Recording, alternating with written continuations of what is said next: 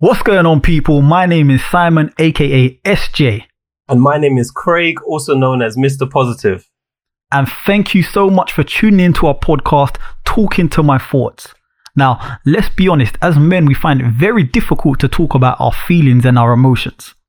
We created this podcast as a platform to have honest discussions about specific topics and issues that are affecting us without judgment. But this podcast has an interesting twist. We believe it's important that you are first open with yourself before you can be open with others.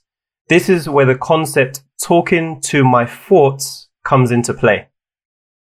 Now, we make pre recordings of our inner thoughts and then play those thoughts to the group so that we can have an open discussion about what's really on our minds. Now, this not only helps produce a unique moment of vulnerability, but it also produces some insight into the mindset of men today. At the end of each session, we will wrap up with some questions from our listeners and final thoughts. So please do get involved and help empower the next generation through open, honest, and refreshing conversations about cultural and social topics. Now you can follow us on our socials at Talking to My Thoughts and stay tuned for what's coming next because you're definitely going to enjoy it. This, this is Talking to My Thoughts.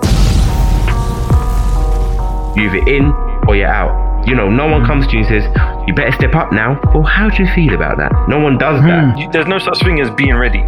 You know, you think you're ready, but you're not. Sometimes when you believe something about yourself so much, others around you and others can start to believe it too.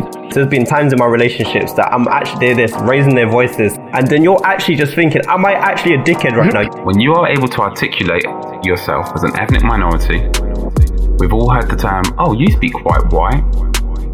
I don't know what it is with black men. We've got this bravado about showing love. Being taught how to be a man, well, often it's not actually like a verbal teaching. A lot of the time, it's you being taught by what you see.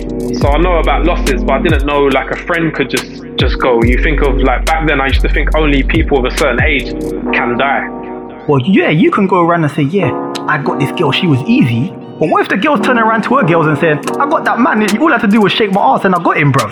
So she could be saying the same thing about you. But actually, who told you that the things that you see the most on social media is the right way to live?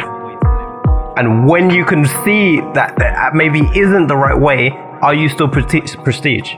Are you still perceived that way? And that changes everything. Everything. Everything.